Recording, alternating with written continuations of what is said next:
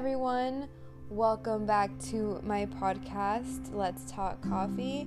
I did first want to start off by congratulating everyone who has finished finals, are going through finals, or are barely starting finals. I know this year was extremely difficult academically, it was one of the hardest years I had to endure as a student, and I know there's people out there who also feel like it was one of the hardest years just because we did everything online. And when things are online, it is a bit more difficult to find that self motivation. So, if you're out there still finishing finals, you know, I'm very proud of you. You got this. Don't let anything stop you from studying, you know, don't procrastinate, you know, get some studying in there. And if you finished finals, then congratulations, you finished your first real full semester on Zoom University, and that is very challenging, very difficult, but you did it. And if you failed in a course or you didn't do so good as you wanted to in a course, I think that is okay. You're gonna keep on going forward, retake the course, and just keep on moving forward. You know, there's no need to keep on feeling bad about yourself because you didn't get through um, a course. You know, it's good to grieve for a bit, but you know, after that phase is done, you gotta just keep on moving forward. Uh, to kick it off with the coffee, I went to a coffee shop named the Queen Bean Coffee Shop in Modesto. I was very intrigued with the sort of style that they had going on in terms of the furniture and the outlook of the shop. Inside of the coffee shop, it gave me an Alice in Wonderland Queen of Hearts look. Very interesting. I've never really seen that anywhere else. I totally recommend it if you ever have the time in your in the valley, I recommend you go to this coffee shop and experience it for yourself. I had an iced mocha, and this flavor was an Azteca Mexican chocolate flavor. It was very delicious, very authentic. Uh, they made it less sweet for me just because I don't like sweet coffee. It was the most delicious thing I've had, very rich in terms of flavor. It I could feel the strength of the beans because after a couple of minutes, I was very hyper, very. It was very energetic in terms of the flavor and the strength of it. I was charged $4.60. Uh, I think that is a pretty good price in terms of iced coffees. It was a small, but you know, it was really worth it. I really recommend it. I went with one of my friends, and she was my companion in this little trip that I had.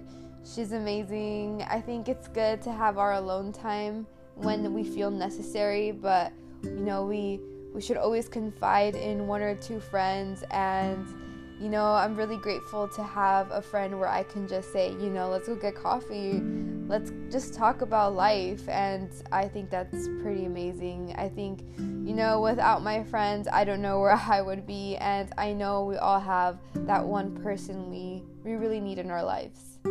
And talking about um, our mental stability, the main topic of today is going to be about overthinking and how that affects us physically and how we can overcome overthinking. Overthinking plays in every single part of our lives, whether it's academically, job, or personal goals. I know I experience overthinking a little too much in my life, and it's something that, you know, I've been trying to work on. I've been trying to live in the present and just try to take it one day at a time. We should all be proud of our accomplishments and what we've done. And when you take into account all of your accomplishments and how you've come and the long ways and the growth that you've had over the years, I think if you start to think about that, you start to decrease the amount of overthinking you have. I've noticed it a lot in myself where when I start to just think about all the all the amazing things that I have achieved, I stop to and think, you know, I'm really proud of everything that I've done and every time I overthink the my mind goes and just goes to the worst case scenario and that's really bad. You know, I when you start to think about worst case scenarios, it fills your mind with a lot of negativity and a lot of worry. And when you're worrying, you're not really happy, you're not really living in the moment, and you're not fulfilling your heart with what you need, and you're not fulfilling your mind with what you need. A remedy that I have been using to cope with overthinking has been nature. Nature has been my go-to for a lot of things. I what I love to do sometimes is I love to go on runs in the mornings, like around 7, 8 a.m., where it's, you know, cold, it's foggy, it's super lonely, there's no one there, it's just me and nature, where I can hear my breathing, I can hear my footsteps as I'm running. I really can hear everything.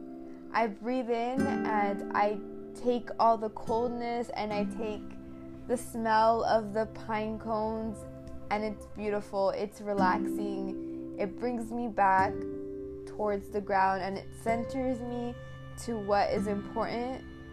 I don't know what it is about nature that does that, but I think we need to do that more often. We need to get off our phones, get off social media, get off your computer even you know get off all of that all of those distractions that are around us and just take the time of the day to experience that relaxing moment of nature.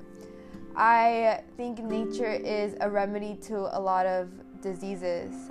I really truly believe in that. Um, you know, not just in a mental state, but scientifically, a lot of antibiotics are made through nature. You know, we, if we didn't have certain plants, we wouldn't have antibiotics like penicillin, really important things that help our generation and help our community. And you know, as I said, nature really helps in the medical field it, and it helps our mental stability when I say this, I remember when I was in the sixth grade and I had a I had a fever and I had I had the flu. I had different things going on, but I remember I really wanted to go to sixth grade camp, but I was I was really bummed out because I couldn't because I had a fever. And I told my mom that I really really wanted to go and she needed to do what she had to do for me to go, right? So I remember her making like a little cocktail of different pills, different antibiotics, and different types of cough syrups. And she gave that all to me. And she sent me off to sixth grade camp like that. And I remember the first night I had an I had a whole fever.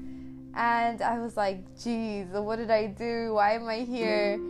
I that night I went to um, a night hike. Um, I really enjoyed it. It was it was just a hike in the dark. It was really peaceful. I was able to see all the constellations in the dark. They pointed them all out for us. And the next morning we did different other hikes.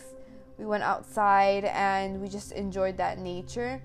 It was the most peaceful thing. I was by myself at the time. I didn't really have a lot of friends because I was the only person from my my class that went, so I was pretty lonely I came back from from the hike from the camp and I was so much better um, with my sickness. I remember the second night I wasn't sick anymore.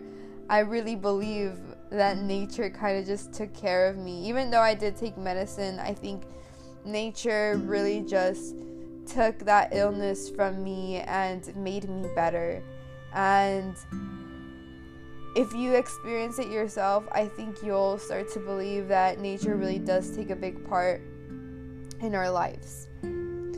And, you know, speaking of nature, speaking of, you know, the trees, the pine trees, the evergreens, it's Christmas. It's almost going to be Christmas, and it's a very exciting time. I love Christmas. Christmas is just that one time a year where you can show thanks and gratitude towards um, others, the people that you love, through a gift. I think this year I've noticed that we've all been trying to compensate materialistically uh, by giving gifts to our loved ones that are a little bit more extravagant than other years. I noticed that because every time I try to go online and try to find some type of gift for, let's say, my brother or a friend, everything is pretty much out of stock. Everything is um, really saturated in terms of delivery. You know, if you want to order something online, you have to wait two, three weeks for something to get um, to your house. And I see that because I know that it's been a very difficult year and we all are trying to compensate in some other way. And I think a lot of us are experiencing this because I have been experiencing this. This is the one Christmas where I spent a lot of money on gifts for my family and for my close friends just because I know it's been a hard year and if I can in any way make someone feel better and get a smile on their face, you know, I would do that. I do want to say, you know, be safe, you know, make sure you're not going into shopping centers where it's super crowded, you know, wear your mask, you know, wash your hands, be safe. I think this year we should just be grateful for everything that we have. I know this year for me, the one thing that I've learned is just to be grateful for what I have and the people that I have around me.